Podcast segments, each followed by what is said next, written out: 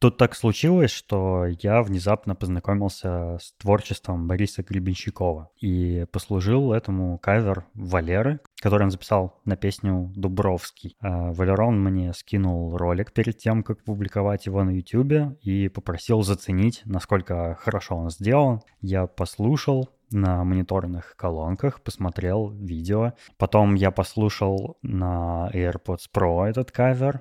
Потом я послушал оригинал э, Гребенщикова.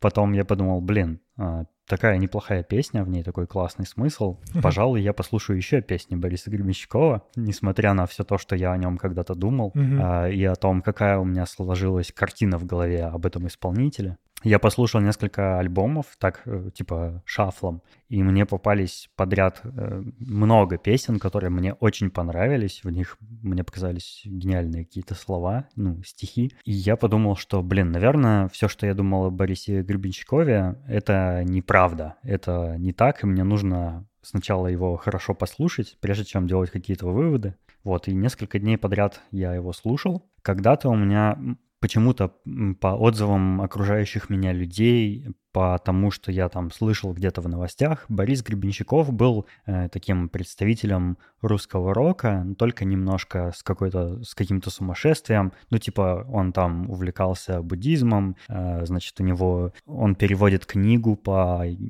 какой-то Хават-гита или что-то такое. Хават-гита, да. Короче, да, перевел, кстати. Ну, мне, мне казалось, что он немножко сумасшедший, песни у него тоже такие, с каким-то эзотерическо-религиозным э, таким настроением. Мне всегда казалось, что это какой-то зашквар. Ну, если честно, мне казалось, что это зашквар, типа, слушать Бориса Гребенщикова. Я просто не знал, ну, ничего о нем и судил по обложке вместо того, чтобы прочитать книгу. А, а тут мне выдалось э, все-таки познакомиться с его творчеством, и я понял, как сильно я ошибался, и э, я осознал, что это один из очень редких случаев, когда я ошибаюсь, и мне не стыдно в этом признаться. И я даже должен это сделать, потому что, ну, то, как сильно мне понравилось поэзия Гребенщикова в его песнях, музыка, вообще музыка группы «Аквариум». Я бы хотел, чтобы и другим заблуждающимся людям это тоже понравилось. То есть я, ну, готов сделать все, что в моих силах, чтобы вот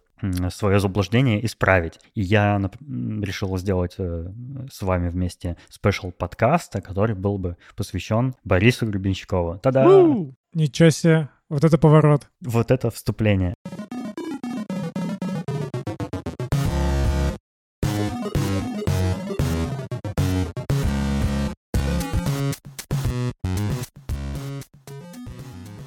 Давай сначала. Как ты, что ты понял из песни Дубровский? Как ты ее для себя интерпретируешь? И, соответственно, второй вопрос, что, ну, что тебя так развернуло? Скорее, такие вопросы я хотел бы задавать тебе, поскольку я настолько еще мало слушал Гребенщикова, что множество его перекрестных отсылок, множество его эрудиции, которые он выплескивает в своих текстах, я пока еще не понимаю. То есть у меня нет бэкграунда прослушивания его песен, чтения там интервью с ним, хотя я, ну, почитал, посмотрел, разумеется, несколько уже. Просто у меня нет багажа знаний такого же, ну, хотя бы как у других фанатов, чтобы понимать его песни. Многие, в том числе и Дубровский. Возможно, не нужно быть таким же умным, как Гребенщиков, чтобы понимать тексты его песен, но достаточно, наверное, опыта, Такое... Э, которого у меня нет. Поэтому я понятия не имею, о чем эта песня. Она звучит как какая-то, типа, какой-то рассказ, притча какая-то про этого человека, но там э, она состоит из метафор исключительно. Типа, человек, он стар или молод, непонятно там. То есть он там взмывает вверх, что-то там происходит. То есть там что-то такое, о чем э, можно понять, что это иносказательность, а не рассказ напрямую. О, ну,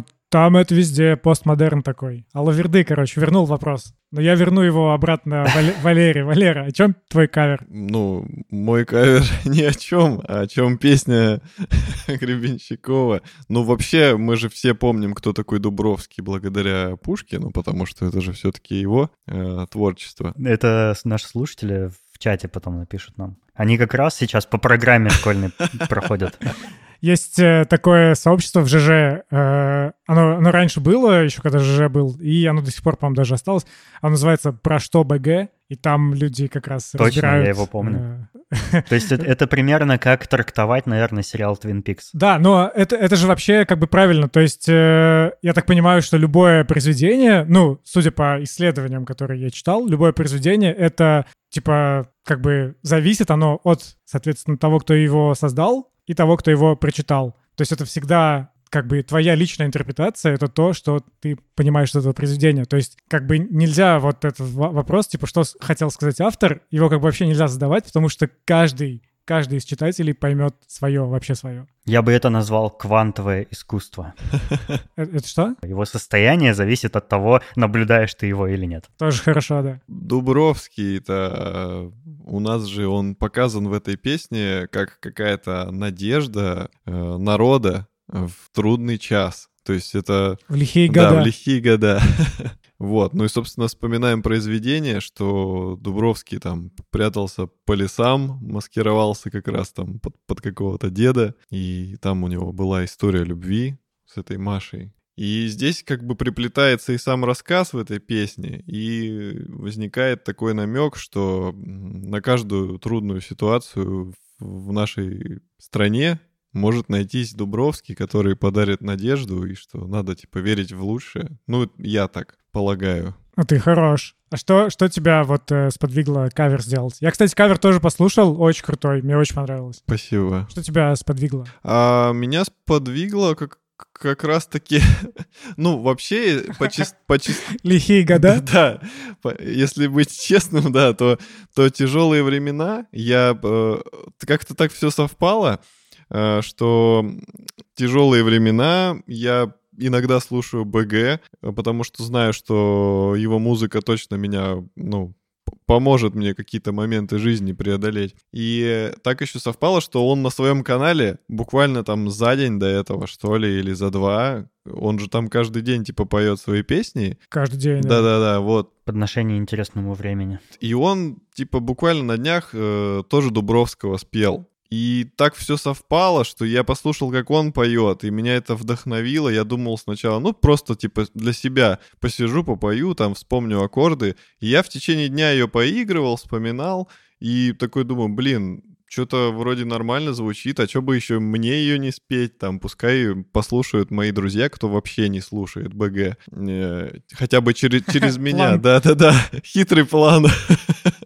И, и... Э, не говорит ли это о том, что ты талантливый музыкант? И, и, и это сработало, это сработало. То есть вот у нас Денис э, записался в лагерь аква... аквариумщиков. Ну, я бы пока что так сильно не, не говорил. Типа я еще не аквариумист, но мне просто понравилось. А, а наш выпуск аквариумистика. Э, это не, не называется, типа, как-нибудь таким словом, типа, подводник? Мы из подводников, нет?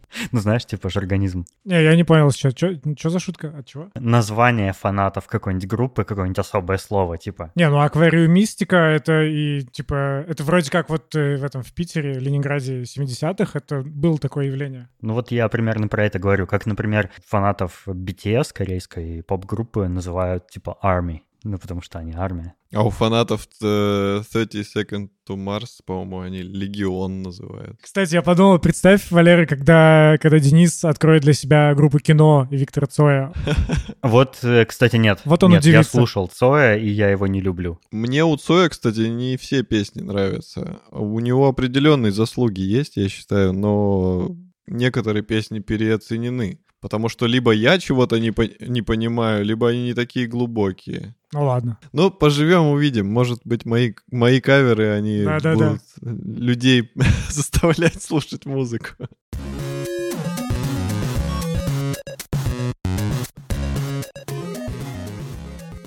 Э, я подумал, что нужно записать э, разговор о Гребенщикове. Ну, поскольку есть такие же люди, заблуждающиеся, как я, и я вот просто должен помочь им тоже познакомиться с этой группой. Почему нужно вообще слушать этот спешл? Вот как раз если в такая ситуация и у вас, если вы думаете, что это типа какой-то отстойный русский говнорок или типа того, э, то вы заблуждаетесь, и мы поможем вам докопаться типа до сути. Ну, надеюсь, поможем, не знаю, в ходе нашего разговора. А мы, собственно, Я и Валерон ведем подкаст «Шоурум». Марат наш давний гость. С какого выпуска тебя не было в шоуруме? С какого-то 15? Вот я сегодня открывал свой сайт, там у меня же как раз написано номер 6 о путешествиях и номер 9 о стартапах. Ну вот, а сейчас, типа, восьмой десяток э, идет прямо в процессе.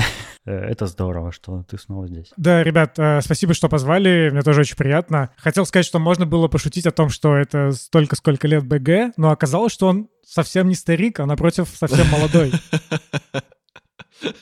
Это хорошо было сейчас. Ну, кстати, ему действительно же уже, типа, что-то под, под 70 лет же, да? Ему где-то 66, да. Это, типа, вообще молодой совершенно... Мне кажется, это будет конец моей жизни. Ну, если будет коронавирус, то, может, и раньше. Собственно, мне кажется, просто нужно дать нашим слушателям послушать твой кавер прямо сейчас. Ну, если вы настаиваете. Когда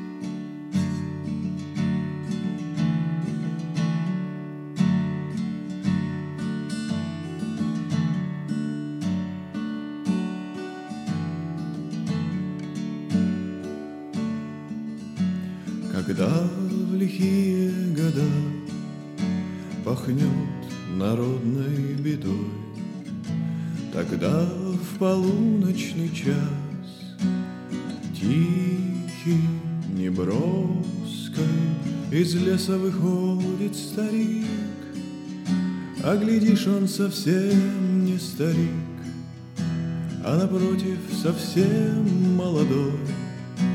Красавец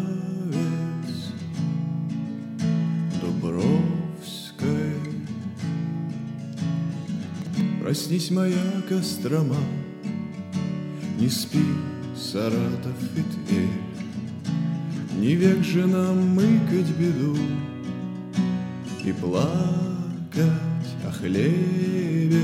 Дубровский берет яроплан, Дубровский взлетает наверх И летает над грешной землей И пишет на небе не плачь, Маша, я здесь, не плачь, солнце взойдет, Не прячь от Бога глаза, А то как Он найдет нас, Небесный град Иерусалим, Горит сквозь холод и лед, И вот Он стоит вокруг нас, и ждет нас, ждет.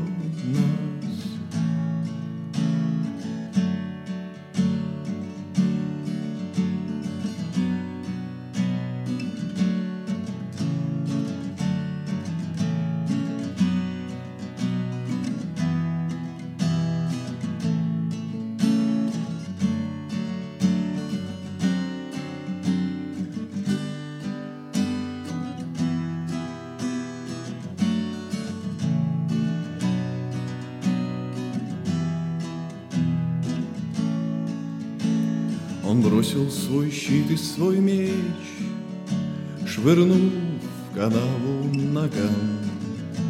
Он понял, что некому мстить, И радостно дышит В тяжелый для Родины час.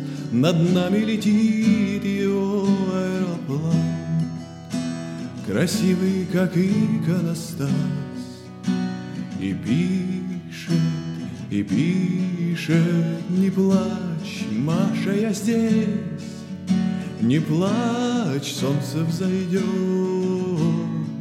Не прячь от Бога глаза, А то как Он найдет нас, Небесный град Иерусалим, Горит сквозь холод и лед, И вот Он стоит вокруг нас, и ждет нас, ждет нас.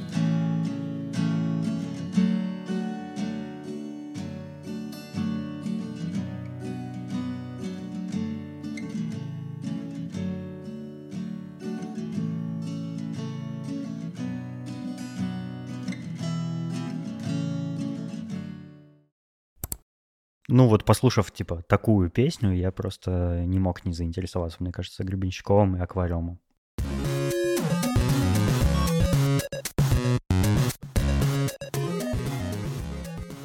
Для того, чтобы узнать, кто такой Борис Гребенщиков и что за группа такая «Аквариум», в, котором, в которой, как мне пока послышалось, целый оркестр участвует, а не один человек. А, я начал, ну, я прочитал Википедию, я посмотрел несколько интервью, тех, что мне Валерон скинул, тех, что я сам нашел, там какие-то статьи, я все почитал, все-все-все посмотрел, что мне попалось из последнего за 15 лет, наверное. У меня поначалу было очень много вопросов, типа, как образовалась группа, что это за человек такой, почему э, его тексты настолько глубокие, настолько они литературно поэтичны в хорошем смысле этого слова.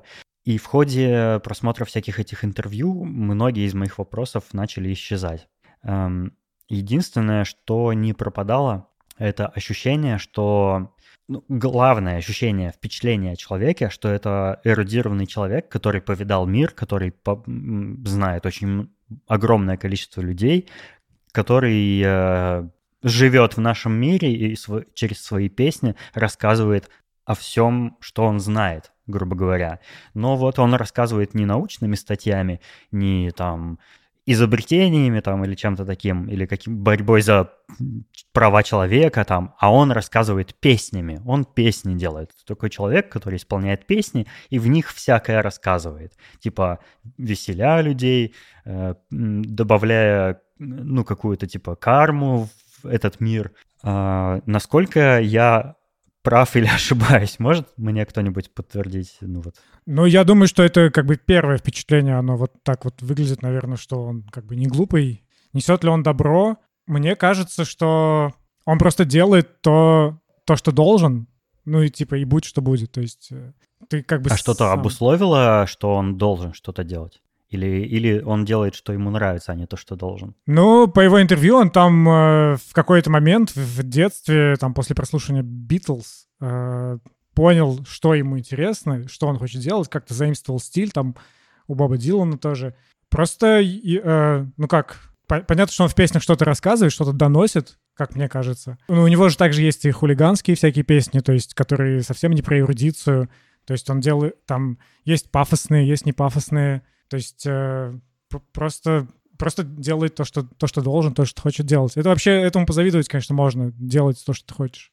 Как ты это дальше интерпретируешь, это, это любопытно, это очень клево, что вот тебе кажется, что это вот так. Это как раз, наверное, та самая интерпретация искусства, которая у каждого своя.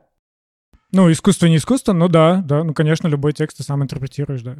Что, что такое искусство? А ты-то, а ты-то сам что о нем думаешь? А, я очень давненько, мне кажется, начал слушать э, где-то, наверное, лет пять уже или даже больше, может быть, я его слушаю. Короче, это вообще очень любопытно началось. То есть я про БГ тогда слышал, но не слушал.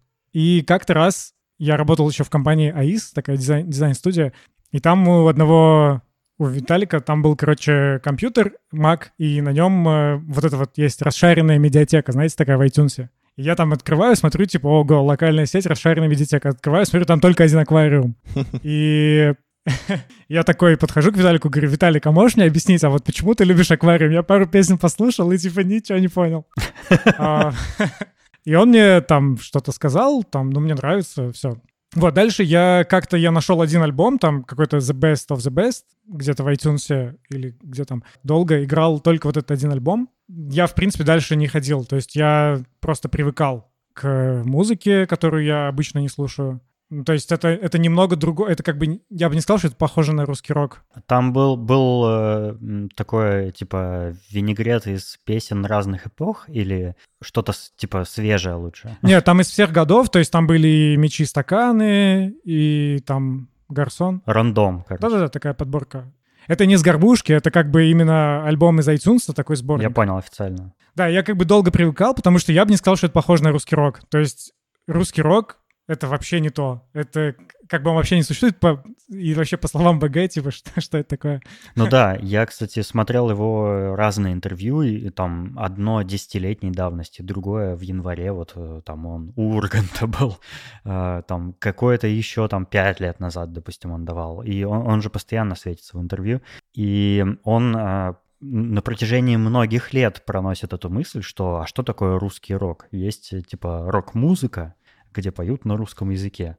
Mm-hmm. Вот, а русский рок это типа понятие такое, ну, типа рок же он в принципе принесен с Запада, как он может mm-hmm.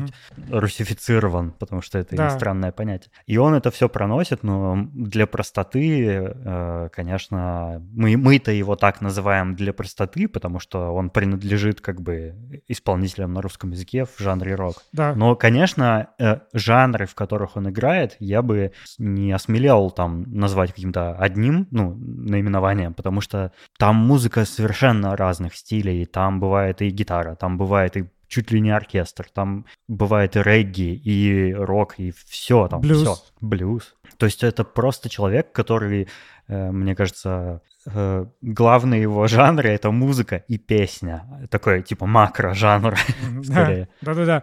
Ну вот, и то есть я как бы это, это, говорю, что это не то, как бы, к чему я... То есть я слушал русский рок, там Земфира, Би-2 и все такое, и БГ — это совершенно другое. Я вот просто привыкал какое-то время, а потом начал как бы открывать для себя какие-то альбомы. А, и надо сказать, что за это время, конечно, тоже начали выходить его альбомы, то есть там в каком-то, соответственно, году там в 2006 2007 нет, 16-17 тоже какие-то альбомы выходили, и я уже как бы, зная про БГ, знаю, что я слушаю как минимум один его альбом, очень много, и как бы уже для себя вот своевременно слушал его новые альбомы. То есть они уже были, в, как сказать, в духе времени. То есть я уже понимал и время, как, какое сейчас у нас, и вот тут выходит его альбом, и я интерпретирую как бы как современное искусство, знаешь, типа я просто в курсе, что сейчас реально происходит. Вот, и после этого я стал для себя все открывать его все более ранние альбомы, для меня они были все более новые, и я просто, я не знаю, как вот этот восторг описать можно, это просто что-то невероятное, когда ты вот даже не подозревал, что вот так можно делать с языком, что вот так вот можно делать с музыкой, что какая-то... А, это как бы показатель того, что мы такие. Как, какая-то новизна, да, и вот что-то такое. То есть мне вот это нравится. Ну, я могу сказать то, что я с БГ познакомился очень рано, потому что у меня есть брат, и он меня вообще ввел в мир русского рока. И, собственно, я слушал вообще все, все, что было на тот момент. То есть ДДТ, Алиса, БГ, Наутилус Помпилиус, Король и Шут. Вообще все. Я слушал абсолютно все. И поэтому я с его творчеством познакомил... Нэнси слушал? Что? Я слушал автоматические удовлетворители. Они же вибраторы еще. Куча групп на самом деле было. Это тоже группа, которая в Санкт-Петербургском рок-клубе зародилась практически. Там э, как бы была такая большая волна, что группы просто зарождались тысячами, но типа не все долго жили. Но была вот эта тусовка, как я понимаю, где все друг друга знали и как бы продвигали вообще эту музыку. Вот, собственно, поэтому я можно сказать, с сознательного возраста слушаю БГ. Ну, не прям, чтобы вот типа каждый альбом, но в течение моей жизни он периодически как-то появляется, и я уделяю э, ему время, слушаю, э, получаю удовольствие, потом на какое-то время он уходит из моей жизни, потом снова приходит. То есть, наверное, благодаря этому он мне не может надоесть никогда. И, наверное, так даже прикольнее, потому что он как-то приходит в такие mm-hmm. моменты, когда, когда он мне нужен. ну, типа того. Потому что я не знаю, как у вас, но когда я слушаю его песни, музыку, я почему-то песнях, ну, как-то нахожу что-то свое, не знаю, мне близко. Э, я могу какую-то фразу услышать и, и понимаю, что, допустим, вот сейчас она в тему. Типа вот у меня такой жизненный этап, и вот это прям подходит. И, и я через себя это прогоняю и пытаюсь понять, как он, он к этому пришел. Ну, это прикольно, мозги работают. То есть у тебя, э, можно сказать, какая-то эмоциональная связь Ну, на самом деле у меня с любой музыкой эмоциональная связь. То есть я, в принципе, когда музыку слушаю, я очень часто э, нахожу в ней что-то свое. И от этого у меня, знаете, какой-то микрооргазм получается, потому что это круто, когда ты, допустим, просто живешь, да, у тебя какой-то этап жизни, что-то происходит, и ты в этот момент слышишь какую-то определенную песню, и вот она прям вот вот она сейчас должна была именно прозвучать. Это прям вот попал в яблочко. И вот с БГ у меня такое очень часто просто происходило. И вот сейчас как бы эта песня, она очень классно подошла. А это, это совпадение, что с, именно с аквариумом так попадало в твое настроение? Или это благодаря таланту можно такого добиться, как ты считаешь? Ну, Я музыкант. думаю, что и то, и другое, потому что, как мы уже выяснили, человек это не глупый, человек с большим жизненным опытом, и я думаю, что он пережил больше, чем мы все втроем взятые, эмоций, событий в жизни, вообще всего-всего-всего. И с высоты этого опыта он может, допустим, в одну песню вложить столько ощущений, чувств, там, всего-всего-всего, что ты что-нибудь свое давнее услышишь. И это как бы, ну, типа, э, гарантированно, гарантирует успех этой песни, потому что каждый в ней найдет что-то свое. А это типа, ну, Бинго.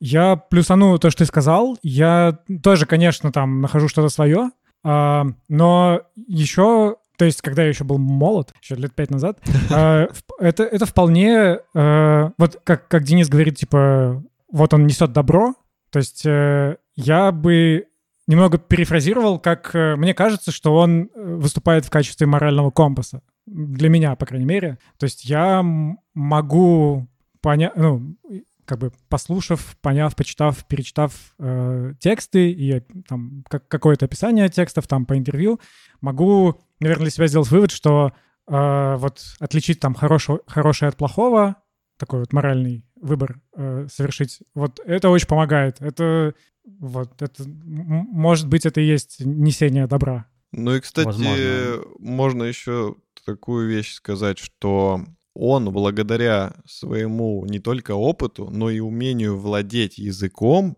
и своей начитанности, у него есть очень большой плюс. Он может делать прекрасные стихи, он может э, именно выразить так, чтобы это было красиво. Вот все, что он пережил, он может это красиво выразить. Допустим, вот мы там, э, допустим, поехали куда-нибудь, и нас что-то поразило, и мы такие, вау, класс, круто, и мы какими-то примитивными словами порадовались, да, и в душе как-то у нас запечатлелись именно чувства. А он, помимо этих прекрасных чувств, может еще и словами это так красиво выразить в стихах и в музыке. И когда вот это все комбо собирается, получается идеальный коктейль. То есть и он как бы, он даже особо, наверное, не старается это делать. То есть у него просто это хорошо получается. И он э, выразил это все в музыку, получил удовольствие. И бонусом к этому идет еще то, что и слушатель получает удовольствие, потому что он... Mm-hmm. Ну, ты к тому, что кроме э, красивого смысла, еще и красивая форма появляется. Да, да, да, да, да. То есть это реально э, поэт. Это, то есть это навыки поэта настоящего. Ну, как я понимаю, он на самом-то деле работает очень много над песнями. То есть они, конечно же, сразу там не получаются, а просто он их э, работает, доделывает, улучшает как, как это, как он говорит, что типа делает, если что-то делает, то делает э, самым лучшим образом, как будто бы это типа в первый и в последний раз в жизни. То есть э, над песней работает он долго достаточно, мне кажется. И тем не менее, да, конечно, ты прав в том, что она вот в итоге получается невероятно выразительная. Это грамотный подход к делу. Если бы все так делали свои задачи, то в мире бы был рай. Я так сегодня написал в Твиттере про то, что если бы все делали свои программы, там, как э, там тот-то разработчик, типа выходит каждый апдейт, и, и в нем все, что я хотел, сделано так, как, типа, надо. И я такой, вау, нифига себе, что так можно, что ли? И я написал, типа, про это. И мне кажется, это перекликается вот э, с тем, что если музыкант занимается тем, что он любит и в чем он очень хорошо шарит, то получается вот это вот комбо, коктейль, о котором Валерон сказал, я, когда заинтересовался его личностью, я, ну, как я уже сказал, начал смотреть разные интервью, и я запомнил три из них из всего, потому что они все были разные. Они были как бы с разной направленностью.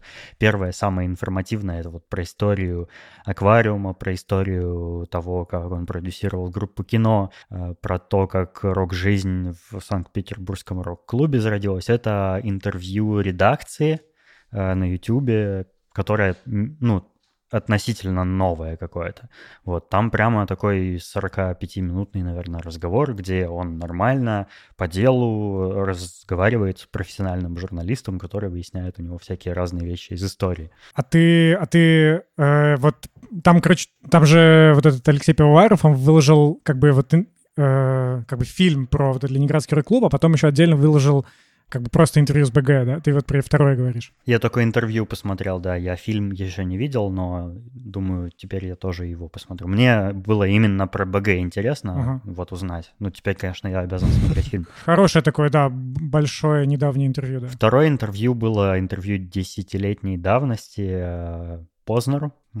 я, я как э, ну, практически миллениал, наконец-то понял, почему э, все смеются над вопросом, когда ты окажешься перед Путиным, что ты у него ему скажешь. Потому что это от Познера, типа, у него есть вопрос, который он своим гостям задает, который звучит как не как у Дудя, а звучит так, если ты окажешься перед Богом, что ты ему скажешь?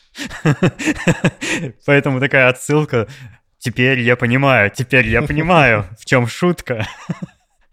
Эм, в общем, э, интервью Познеру было довольно странное. Оно было на 90% политическим, потому что через разные вопросы Владимир Борису Гребенщикову задавал вопросы, которыми так или иначе он подводил к тому, что жанр рок-музыки, это протестная музыка, и значит, они вот все делали в своем э, Санкт-Петербургском рок-клубе, чтобы вызывать протест, и вот как он к, с властью относится, и как он там там еще как-то ну, к политике относится.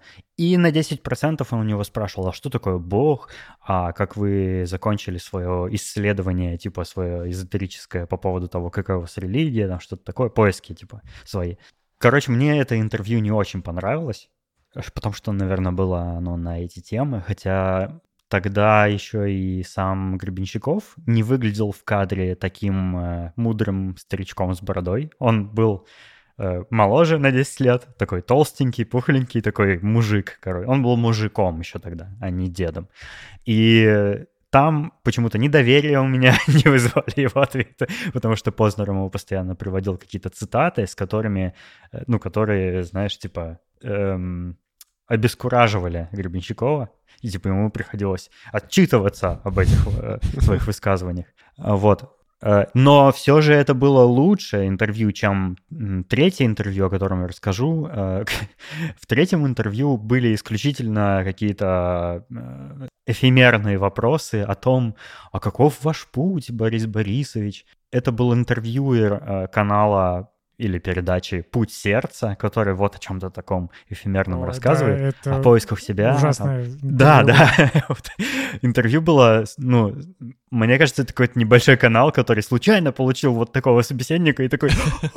Вот так вот интервью сидел перед э, Борисом Борисовичем и, значит, э, давал такие комментарии типа «О, да, то, что вы сейчас сказали, это как раз главная мысль нашего канала. Как точно вы совпали с этим?» Я такой, блин, фейспалм, да что ж такое? Ну зачем?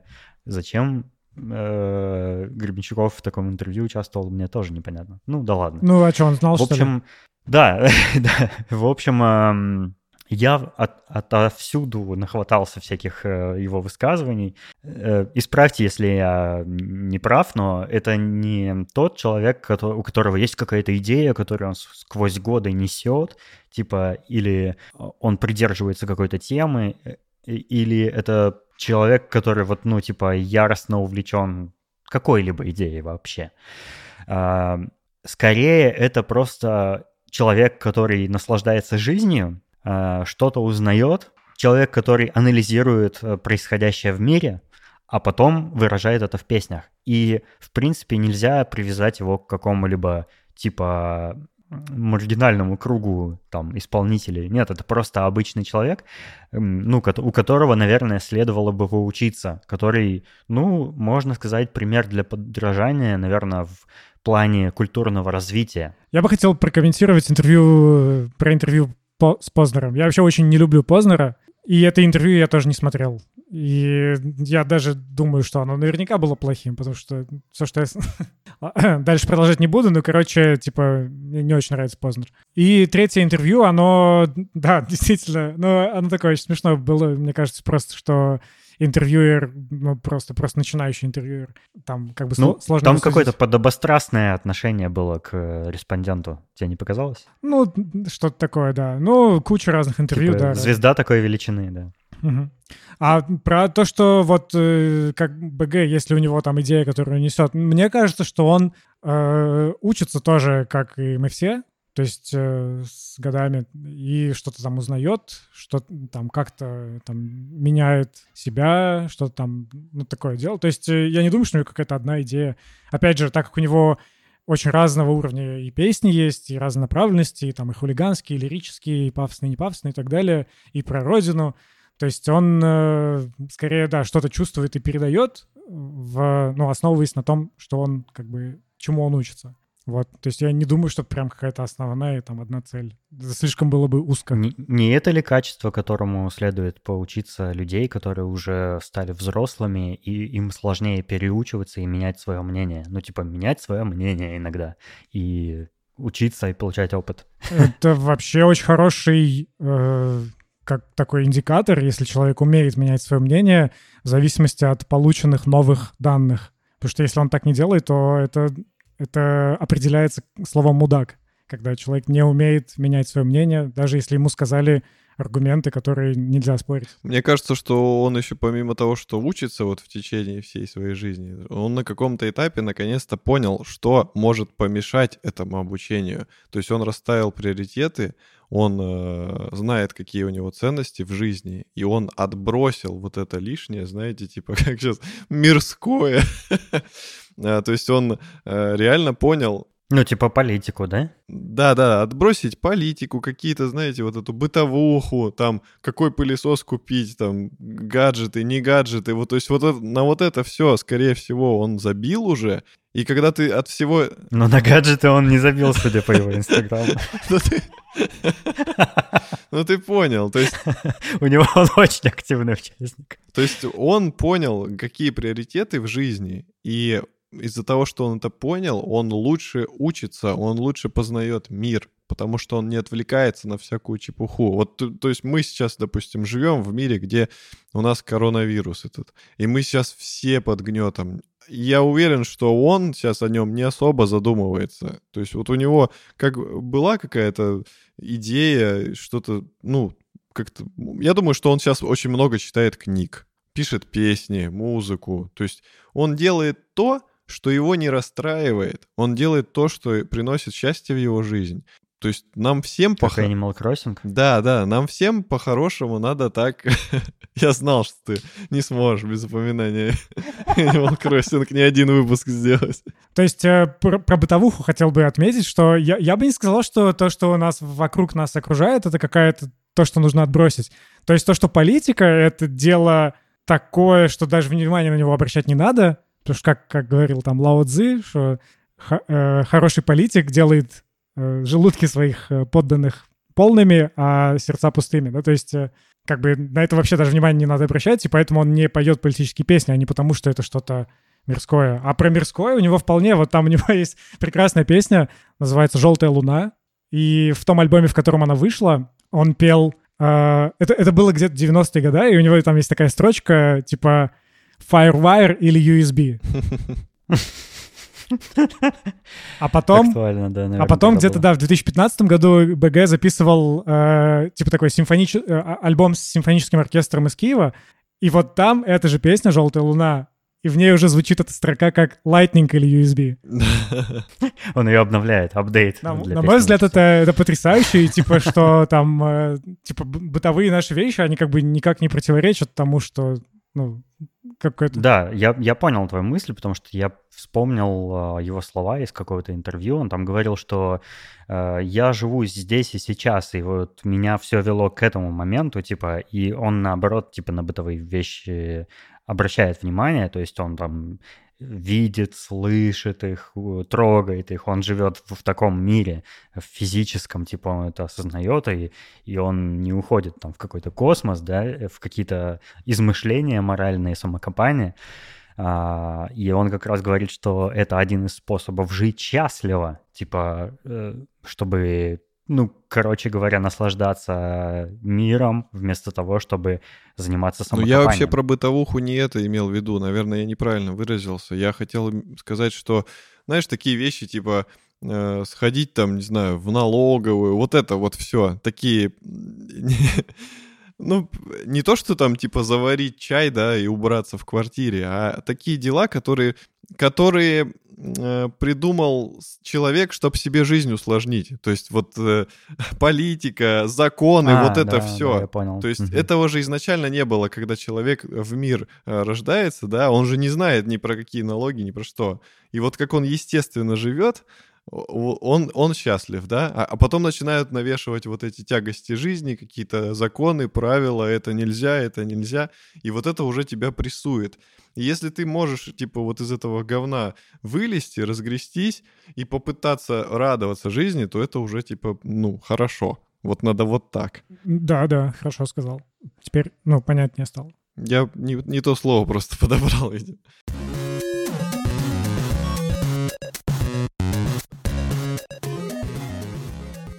Я хотел вот что узнать. Для того, чтобы познакомиться с творчеством БГ, существует ли какой-то правильный способ или подойдет даже тот, каким я познакомился с ним, типа рандомное прослушивание чего угодно? Или нужно там слушать там, в хронологическом порядке или какие-то э, избранные ключевые альбомы там из его истории? Или, как? или какую-то одну песню. Типа беспроигрышный вариант, если ты ее послушал, то все.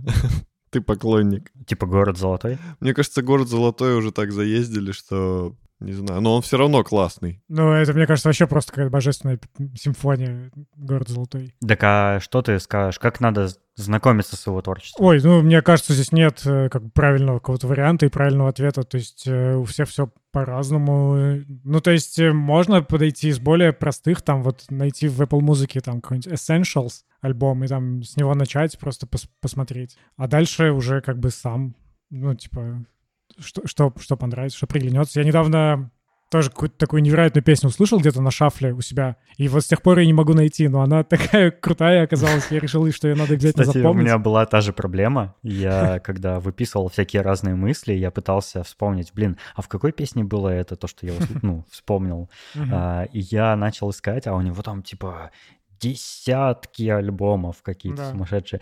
И я не смог, а потом случайно снова на нее наткнулся и такой, так-так, побежал добавлять ее, типа, в избранное, чтобы потом не забыть послушать да. еще раз, выписать. Закладки приходится делать. Альбомов там реально много, и они тоже как бы там подразделяются. Есть там естественные альбомы аквариумы, ну, группа аквариумы БГ, есть там записи на стороне, есть его перепевки Вертинского. Вот это что-то вообще невероятно потрясающее. То есть я э, совсем недавно послушал этот альбом, его как раз нету на Apple Music, только в торрентах он есть. То есть э, Вертинский, блин, я не помню, к сожалению, имя, э, такой невероятный поэт, еще как бы при... То есть сто лет назад он жил. То есть он при царе еще вот на той культуре как бы воспитанный и обученный. И у него невероятной красоты тоже стихи, и вот БГ их исполнил э, на гитаре. И это, это совершенно вообще... То есть у него, у самого группы Аквариума БГ таких песен нет. А тут вот такая красота.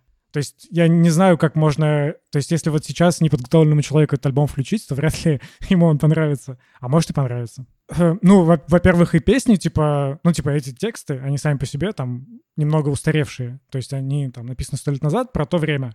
То есть нужно как бы тут немного заручиться э, знаниями истории, то есть нужно понимать, что тогда было, что происходило, в какое время это писалось. Ну, вот это общий такой эрудированный такой бэкграунд должен быть, чтобы как-то то, то есть это нужно скорее послушать, потом, типа, что-то пойти почитать, еще переслушать, как-то так. То есть это нахлёста ну, не Высокий получится. порог входа у этого альбома, получается, да? Возможно, но он, видишь, еще и не опубликован нигде, как бы во всяких Apple музыках. Ну, есть... это для нашей страны не особо большая То, то есть ск- скорее такое, что, типа, он для друзей там или как-то для, для особо любителей Вертинского. Несмотря на то, что я о Вертинском ничего не знал до этого, Вот, как бы, но все равно послушал, мне понравилось. Мне кажется, что... Ну, это мое мнение. Я думаю, что надо включить какую-нибудь такую, знаешь, добрую песню, типа «Я не могу оторвать глаз от тебя», или того же Дубровского, или... Воронина, капитана. Да, или какую-нибудь кардиограмму.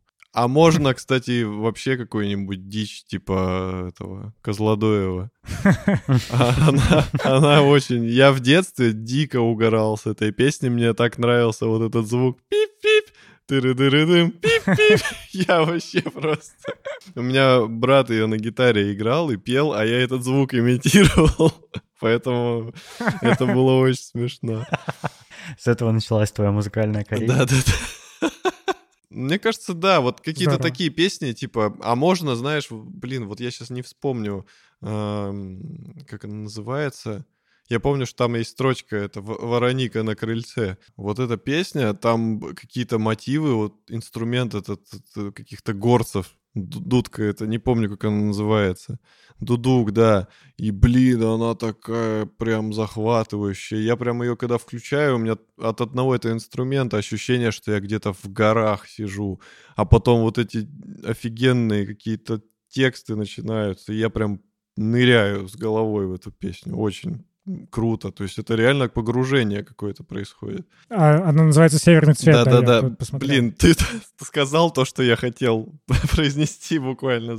Насчет э, разнообразия музыкальных инструментов, всяких этнических и просто э, непривычных, э, я тоже могу это отметить, потому что это тоже произвело на меня очень сильное впечатление, потому что когда я начал слушать эту музыку, у меня было ощущение стойкое, что я путешествую в этот момент, потому что действительно инструменты помогают создать настолько погружающий настрой, еще и довольно умная поэзия, которая э, звучит в текстах этих песен, они действительно какие-то истории рассказывают. Это примерно как, не знаю, какой-нибудь сериал смотреть. То есть у тебя по всем, же, по всем фронтам идет направление, ну и, муз, и музыка, и смысл, и форма стихов.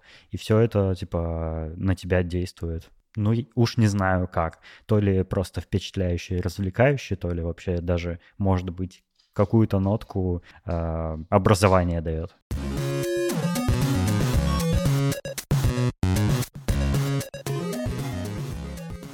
Я не был на живых выступлениях Гребенщикова или Аквариума, а вы оба были. И поэтому поделитесь.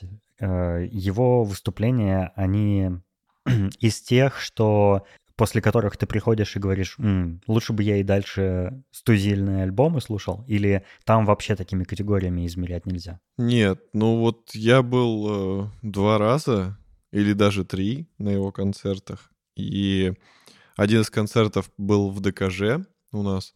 Это было шедеврально, потому что нам чисто случайно э, мы ходили вчетвером, по-моему, я, брат, мама и папа, и нам чисто случайно билеты достались от одного товарища, который не смог пойти на концерт. Билеты были очень крутые, они были типа в первом ряду, прям вот Короче, мы сидели лицом к лицу с БГ, когда, ну, он еще не вышел на сцену, мы увидели, как, я точнее увидел, как много инструментов. То есть там просто вся сцена, она не маленькая, она была заставлена разными инструментами, типа, не знаю, 500 тысяч. И я думаю, в смысле, это что, столько народу будет играть? И реально концерт начинается, и выходит там куча-куча-куча людей, все к этим инструментам. Ну, не, не ко всем прям подходили, потому что на некоторых, типа, в разные песни один и тот же человек подходил то к одному, то к другому. Но все равно очень много людей, очень много инструментов, и просто вот с первых аккордов я понимаю, что, блин, качество звука — огонь. Вот это, по-моему, был единственный концерт вообще в Новосибирске, когда мне не было стыдно за качество звука, потому что, ну, я не знаю, либо у них там свой звукорежиссер, либо у них вообще все, типа, оборудование чисто их и свой звукорежиссер. Ну, короче, это звучало отлично. Может, у них хорошее техзадание. Это просто вообще был идеальный концерт. Он был такой кайфовый. Люди просто вставали, там же, типа, сидячие места. И где-то через полторы минуты после начала Ого. все люди встали, пошли ближе к сцене, всем было пофиг, все начали танцевать, и это просто супер круто было. То есть там такая была атмосфера, такой движняк. Он буквально там с первых аккордов народ завел. Там какая-то первая песня была у него такая озорная, веселая. Ну, не, не стаканы, а что-то такое более легкое и доброе, но все равно, типа, все прям подскочили и начали зажигать. Это было круто. А один из концертов я вообще посетил, типа, как это сказать, не то что нелегально, а как-то хитро, потому что он выступал на летней веранде у нас в кинотеатре Победа, и мы стояли, типа, за ним, за сценой. То есть это просто как бы улица, там люди ходят, и стенка загораживает нас от э, этой веранды, но музыку-то слышно, и там просто человек 100 встало и слушали концерт, но он нас не видел, и мы его не видели. А потом самое бинго случилось, потому что он через эту заднюю улицу вышел, чтобы уезжать, и все такие! Он аж обалдел, когда увидел, что там столько народу. Потому что сама площадка вот эта, типа, э, веранда летняя, она небольшая, и там немного людей на концерте было. А получи- получилось, что люди не на концерте, их больше по количеству было, которые на улице стояли. Вот, это было тоже очень весело, и, и даже, даже слушать вот так вот через стенку мы тоже очень кайфанули, и тоже все танцевали и подпевали, и прям очень классно было. Круто. А у него же есть был даже целый э, цикл, когда он давал прям бесплатные концерты. Там вот он в Москве в переходе прям как бы там собрал группу из вот этого флейтиста ирландского очень крутого, там еще кого ну, короче, вот его ребята. И вот в переходе в Москве они играли, на Тверской, по-моему. И еще там в Омске, Екатеринбурге, короче, в куче городах вот просто бесплатные концерты давал. Это, ну вот несколько лет назад было. Это же круто. Круто, То есть, круто. он, кажется, он не против, что вы там стояли и. Да не, он очень обрадовался, когда нас увидел. Он всем спасибо сказал. Спасибо, что пришли. Марат, а ты тоже же был на его концертах и в Москве, и там, где ты сейчас живешь, в Арамболе. Да, я был в Москве на нескольких концертах э, в Крокусе, там в 16 тоннах, по-моему, еще где-то. Это, это клево. Слушай, мне очень нравится, э, пон- понравилось то, что я там увидел. Э, Прям концерты реально... То есть вот инструменты, все, про что говорит э, Валерон, это все, да, там так и было. И да, и я вот э, как раз сейчас нахожусь в Гоа, в Индии. Я сюда прилетел, собственно, 18 января как раз на концерт БГ. Оказывается, что последние 4 года БГ дает концерты в Рамболе. Вот, э, вот примерно в январе. И вот 19 января здесь был концерт, и я с удовольствием прям пошел, посмотрел. То есть это, это вообще очень странно. Рамболь — такая маленькая деревня в двух часах езды от аэропорта. То есть как бы... То есть на Пхукете БГ не выступает, и там, где, где еще бывают русские люди. А вот а тут... Арамболь это что, какое-то знаковое место? Слушай, вот получается, что да. То есть на самом-то деле здесь... э, вот он выступал в этом, в клубе Эш, э, и, на- как я вот пообщался с людьми, мне рассказали, что, в принципе, БГ — это еще и не самый там известный, не самый популярный э, исполнитель, который выступал вот в Арамболе. То есть в Арамболь почему-то приезжает очень много разных, очень крутых, очень клевых исполнителей, очень известных и именитых в том числе, и неизвестных там свежих диджеев тоже. И, и вот они здесь почему-то выступают. И очень много концертов здесь бесплатных, но Это платные... что, ту- новая Ибица? Вот непонятно. Но, но с одной стороны, как бы существует даже жанр музыки такой, называется Гоа Транс, а, потому что в Гоа л- диджеи и их, ну и, те- и те, кто там, короче, короче, диджеи и много еще кто тусят э, с 60-х годов, то есть вот с 60-х годов в Гоа, короче, вот тусич. Сначала это был, короче, такой рок, типа, я не знаю, кто там приезжали ли сюда какие-нибудь Led Zeppelin, но то, что диджеи играли здесь вот такой рок, классический и тяжелый, и не тяжелый, это правда. И это все изменилось где-то в 80-х, наверное, 90-х, и Гоа вот ска- стал скорее про электронную музыку, и здесь вот, короче, Гоа Транс — это как бы жанр, который здесь, в принципе, тоже очень любят.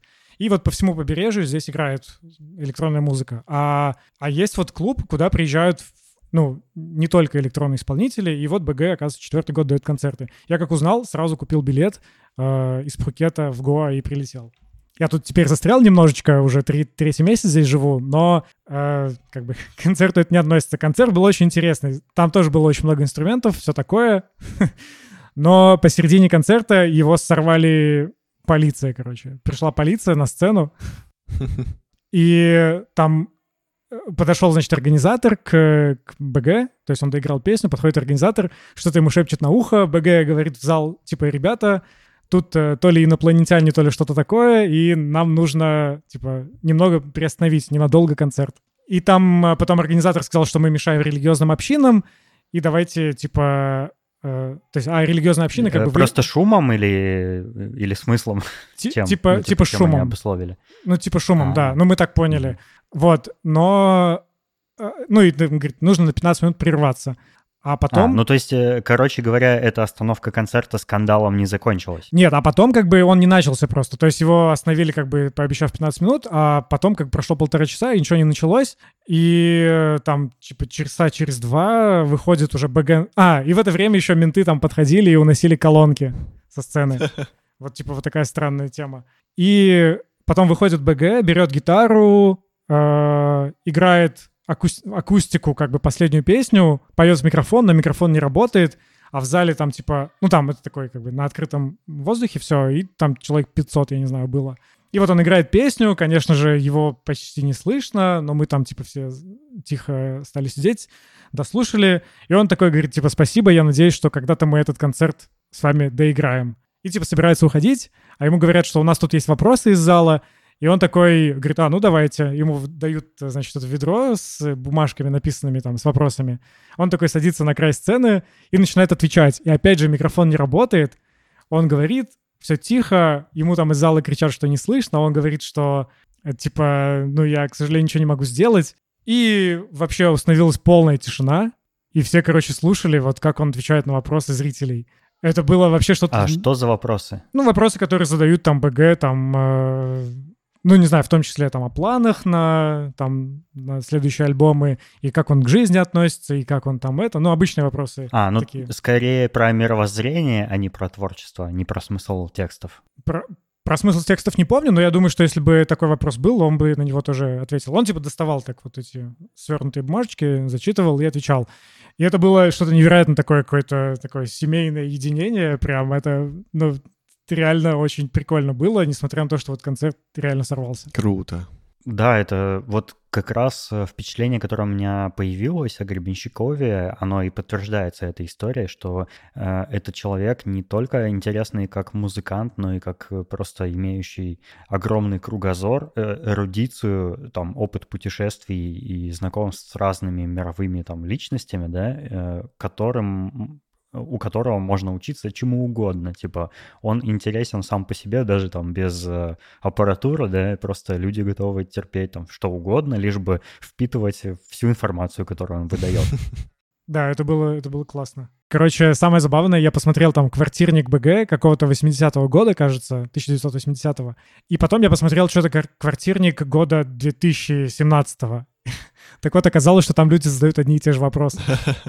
То есть там в сем- 79-м году там или в каком... Новые ну да, приходят нет, слушатели, видимо. типа того, его спрашивают, там, а как вот вы создаете песню? И в 2015 году там его то же самое спрашивают. Ну, может, что-то поменялось.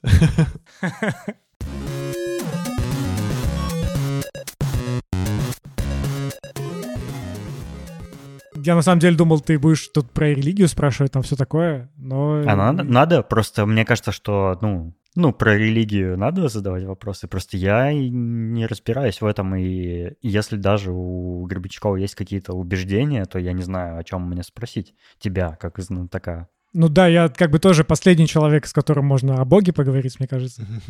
Ну и отлично. Вот, но, но, но тем не менее, знаешь, в чем, в чем у меня как бы диссонанс? В том, что как бы я очень люблю вот творчество БГ, и при этом у него там такая добрая половина, она как-то связана либо там с Богом, либо с Библией, там очень много отсылок. И вот как как я для себя это, это рационализирую, вот это интересный вопрос тоже, то может быть в другом шоу. А тебя не показалось, что вот эта тема э, Бога и религии, она в его творчестве присутствует скорее как инструмент самопознания, чем как инструмент э, религиозный, ну, в прямом смысле. Ну вот, ну вот именно религия в плане как, типа, православная церковь там вряд ну, вроде как там не особо присутствует, там именно вот типа что-то про веру и про Бога скорее. Инструмент самопознания не знаю, но вот из того интервью, которое я читал, там когда он выступал в духовной семинарии, и потом было там текстовое интервью. Это было невероятно клевое интервью. Кстати, одно из лучших, которое я вообще читал. И они там как раз разошлись э, с батюшкой во мнении о том, что такое Бог. И вот это, мне кажется, показательно. Бог у БГ, как бы, и Бог у православной церкви такие, это типа, они про разные вообще. И поэтому БГ немного больше доверия вот в этой вот в этой сфере, скажем, у меня вызывает. То есть, несмотря на то, что я атеист, я при этом люблю его вот эти песни вот с этими отсылками и пытаюсь их понять. Ого.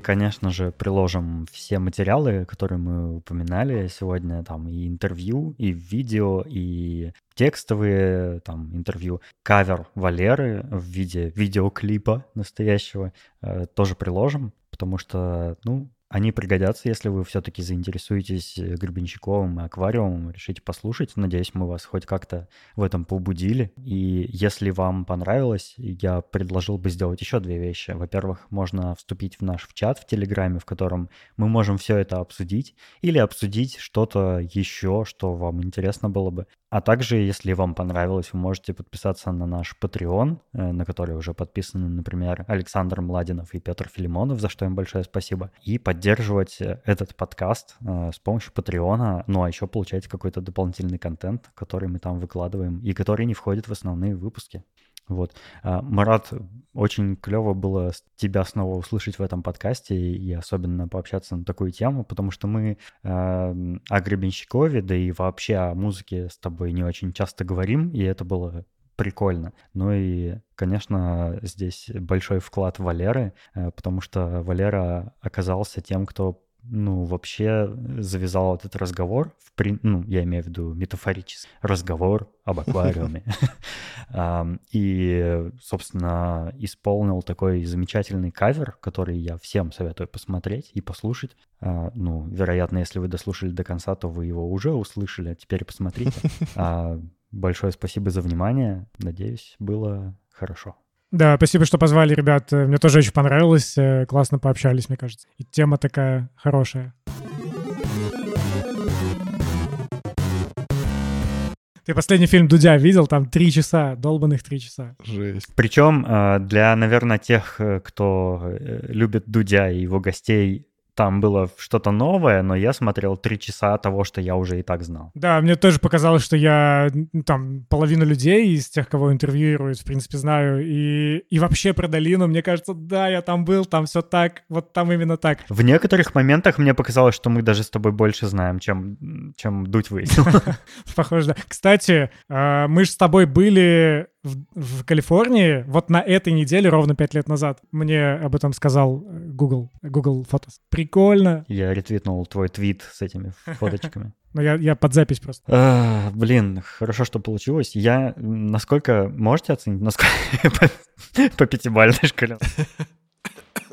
Да, классно, по-моему. В смысле, вроде прикольно. Я, я, но, но такое, мне показалось, что мы так очень поверхностно обсудили, потому что там можно копать и копать, походу. Ну, так это надо, типа, часов пять тогда говорить. Понятно, ну, понятно, что поверхностно, ага. но и в общем-то, этого достаточно. Не, в смысле, это неплохо, просто я имею в виду, что именно, типа, так скользнули по поверхности. Но клево. Ну, может, когда-нибудь еще придем к этой теме снова. Да, интересно. Но, новый альбом какой-нибудь, э, он же там сейчас собирает деньги на новый альбом. Я, я бы хотел, кстати, как-то в выпуске не удалось, или ты что-то э, как-то отнекался. Хотел бы зафиксировать просто на момент, вот когда ты начал, какая у тебя уже любимая песня, уже там любимый альбом, и как, как, что тебя зацепило? Так, у меня есть э, несколько песен песен, которые мне понравились. Э, больше всего пока что мне понравилось «Не трать время». Она довольно простая, но при этом она очень добрая. Она, кстати, а, из новых типа песен. Мне там особенно запомнились, э, я пока еще их и не выучил, но я имею в виду, понравились два четверостишия. Первое. Как много замечательных книг, объясняющих нам, почему мы должны жить печально. Много научных открытий о том, что мы должны быть кем-то другим. Ну, действительно, и отсюда я прихожу к мысли, блин, а вот про что БГ. Это же, типа, как раз то, о чем, наверное, все хотят петь в своих песнях, а он об этом поет вот такими красивыми словами. И он дальше э, в этой песне говорит, мы проводим полжизни в кино, где нам доказали, что мы лишились любови. Мы выходим наружу и видим, что эта любовь никогда не имела конца. И я такой, блин, действительно, ведь все фильмы и сериалы э, драматические о том, какие конфликты возникают между парами, и как они их разрешают, и всякие интрижки, и, и это не только в отношениях, а и вообще во всех делах, типа в общественной жизни, в политике, бла-бла-бла, э, типа все построено на конфликтах, а он говорит, что мы выходим наружу и видим, что любовь, что эта любовь никогда не имела конца. И это подчеркивает самое важное, что мы постоянно упускаем из виду, что э, возможность нам любить есть всегда, несмотря ни на что. Не обязательно любить какого-то конкретного человека. Можно любить, ну, там, я имею в виду не обязательно иметь пару, да, можно любить друзей, родственников, окружающих людей, там, не знаю, соотечественников, там, кого, кого угодно, да, то есть всегда можно найти любовь, и она, и, и она никогда не закончится. И а, все вот это пришло мне во время прослушивания этой песни в голову. Потрясающе. Э, а эта же песня, кстати, она, она по-моему, даже в альбоме не издавалась. Это такой сингл, типа сингл, Дверь, да. «Дверь травы», да, в альбоме не было. Круто, слушай, клево. Э, мне еще понравилась песня «Поезд в огне», которую типа приписывают к его политическим песням. Он там поет Ведем войну уже 70 лет, нас учили, что жизнь — это бой. По новым данным разведки мы воевали сами с собой.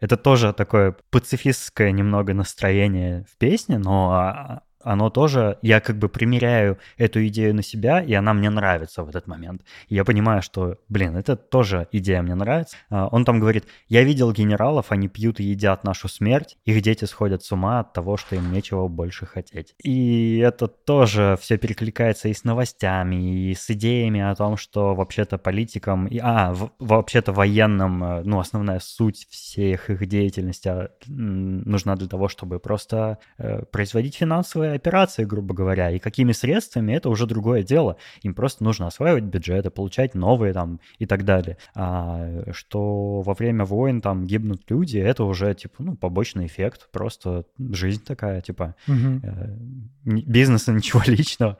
Вот. А, в общем-то, он говорит, что, ну, мы воюем сами с собой, это все бессмысленно, этого делать не нужно. И представь, что песня как бы 1988 года, офигеть. Да, да, да, да, да. В одном из интервью, э, по-моему, у Познера, и да, тогда еще президент был Медведев, и, значит, э, там рассказывается в интервью, что Гребенщиков приходил на встречу с ним и играл ему именно эту песню, и там, значит, Познер задает ему вопрос, типа, что это, что это, типа, ты вспомнил именно такую политическую песню, когда пришел к политику? На что Гребенщиков, кстати, ответил, что э, типа это чистая случайность, я про- мне просто они напомнили, и мне снова понравилось ее петь. Да, для каждой песни свое время. Да. То ли он красиво уходит от ответов, то ли это просто правда. Но его постоянно, с другой стороны, просят эту песню спеть, но он ее никогда не поет, то есть на концертах она не играет. Потому что как бы для этой песни есть время, и когда время нет для этой песни, ее не нужно петь. У него, кстати, что мне понравилось, когда я начал изучать его дискографию,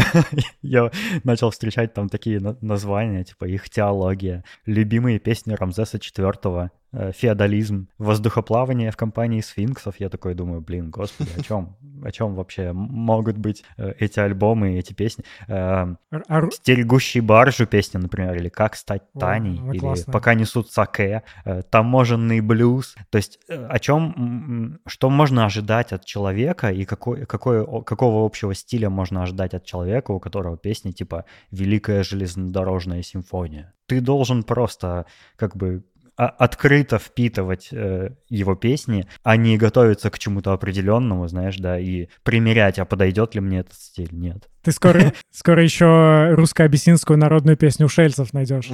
Я ее уже где-то видел, но пока еще не слышал, потому, ну, я думаю, когда-нибудь я до нее дойду, потому что, э, мне кажется, можно очень много времени потратить, слушая только новые для себя песни э, БГ. То есть ни- никогда не повторяться.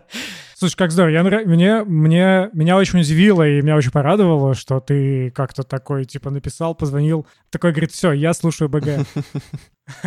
Это, это был вот это поворот. По- Потому что раньше, когда я тебе говорил, что нового, типа, я услышал в текстах БГ, ты такой, «А, я не хочу про это знать.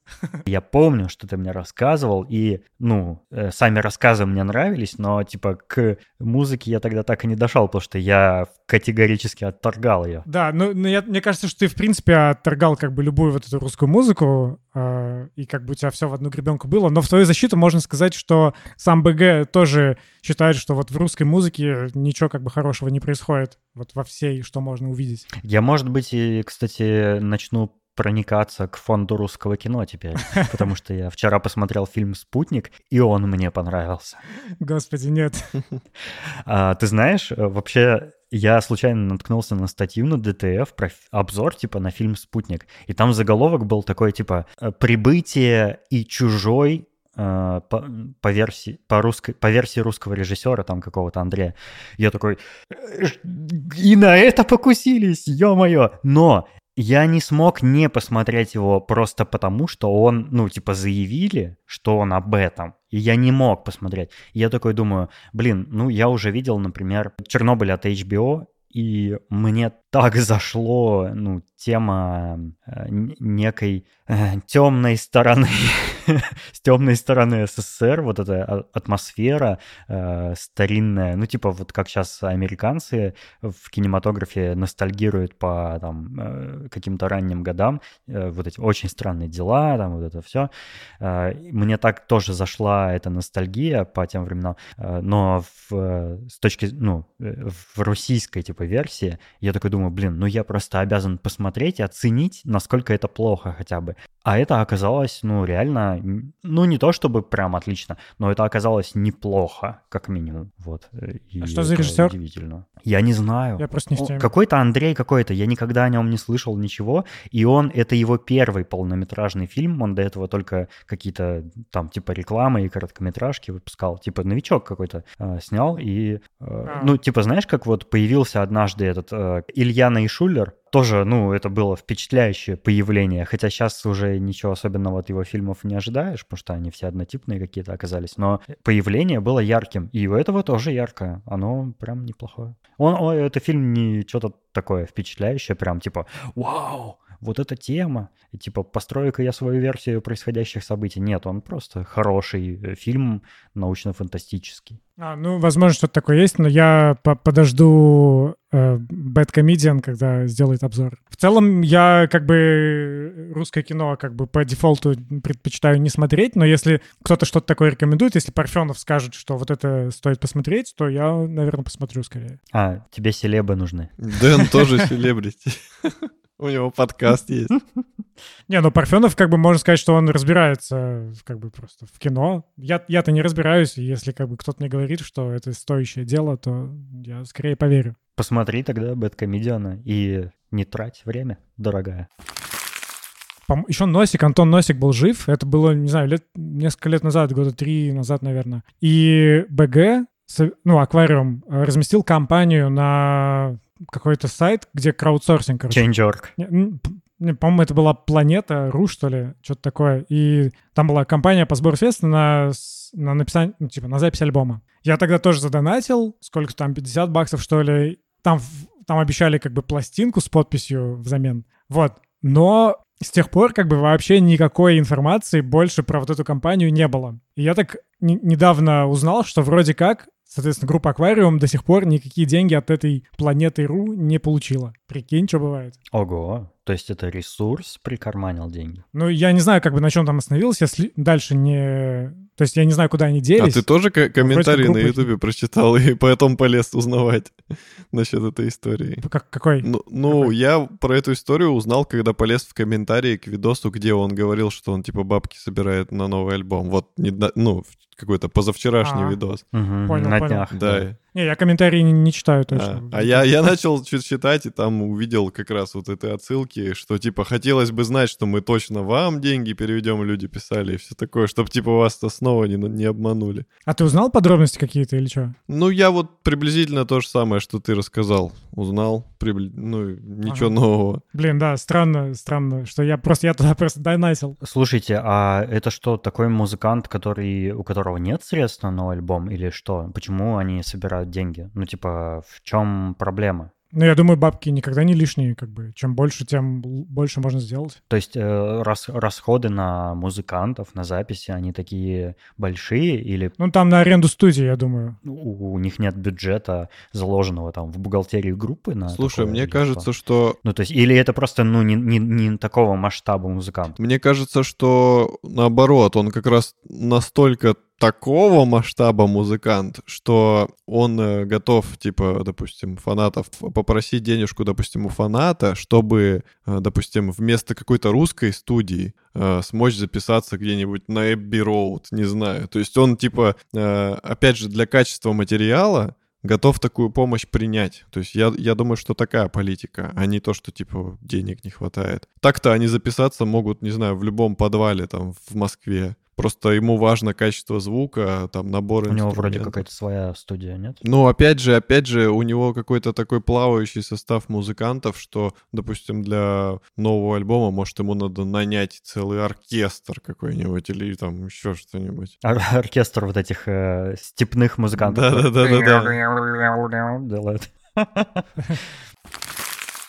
Короче, я на Ютубе сейчас, э, типа, каналчик там, ну, у меня был канал, но я стал, типа, видосы из Гоа выкладывать, а, и я очень много туда песен БГ, то есть у него вообще есть альбом, называется «Убежище», «Refuge» по-английски, где он с каким-то, по-моему, британцем э, поет мантры, прям играет мантры и поет мантры индийские, на индийском, на хинди. И вот я как бы начал с того, что раз я снимаю видосы из Индии, то я как бы его вот эти песни беру и вставляю там на заставку в начале и там в конце. И у меня, короче, от Ютуба Те страйки не приходили еще? от Ютуба, да, прилетает копирайт клейм, типа нарушение копирайта, э, только с условием, что я не могу монетизировать эти видосы. Соответственно, а так просто можно вставлять не проблема. То есть оно никак на импакт не влияет, но вот монетизировать нельзя. Это прикольно, слушай, хорошая лицензия, мне нравится такая. Да, я слышал про такое. Это там, там есть разный вид страйков таких, то есть это, это они как-то сами определяют по своей медиатеке и отключают тебе монетизацию, ну, ну, к первым делом типа монетизацию отключают. А- но если, например, правообладатель еще пожалуется на это, то они заставят, они уберут тебе звук из ролика. Ну, типа могут такое сделать. Мне так однажды сделали. Вот. И ты можешь это потом оспорить, там что-то там еще, и оспорить успешно ты можешь это в случае, если там, по-моему, что-то типа как, какое-то ознакомительное количество секунд играет, не более. Я, я просто однажды сделал ролик полностью состоящий и длительностью совпадающий. Я, короче, сделал клип однажды одному треку, и мне, типа, его вообще, ну, типа, закры... звук удалили из него. Во- вообще, но мне понравилась сама какая вот, вот эта вот удивительно циничная такая штука, как, о, типа, YouTube шазамит все видосы, которые ты заливаешь, и он прям говорит, вот у тебя с нуля секунд до 30 секунд, как бы вот играет этот трек. Я такой, я когда это в первый раз увидел, я очень удивился. Ну, это прикольно, да, я знал уже об этом по, по опыту.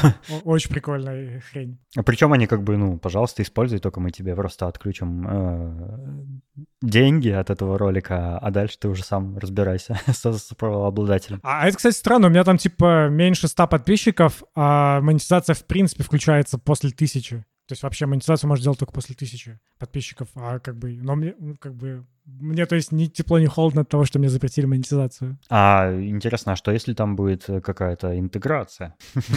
Что они сделают? Заблокируют? Но это уже, мне кажется, сложно алгоритмами проверить, если это, правда, не реклама какой-нибудь Raid Shadow Legends.